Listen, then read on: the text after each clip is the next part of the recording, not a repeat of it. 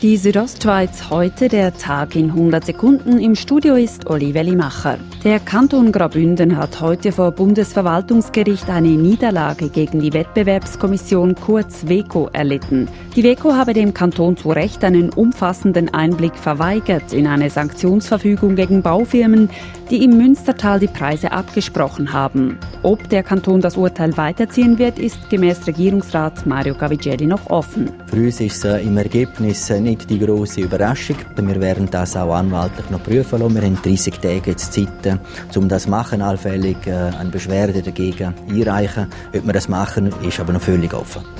Gestern Nachmittag waren beim Bahnhof Bonaduz drei Wagen eines Güterzuges entgleist. Zwei mit Schotter beladene Güterwagen waren ganz umgekippt, ein Flachwagen halb.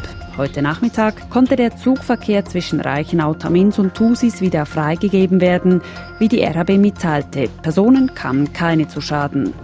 Eine Liebesbeziehung mit einer Mitarbeiterin hatte den McDonalds-Chef den Job gekostet.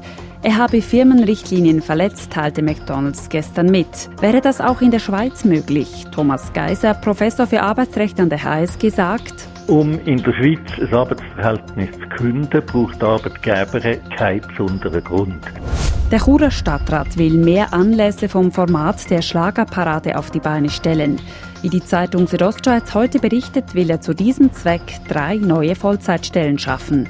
Die Kosten von jährlich 400.000 Franken müssen aber noch vom Gemeinderat und vom Volk abgesegnet werden. Die Südostschweiz heute, der Tag in 100 Sekunden, auch als Podcast erhältlich.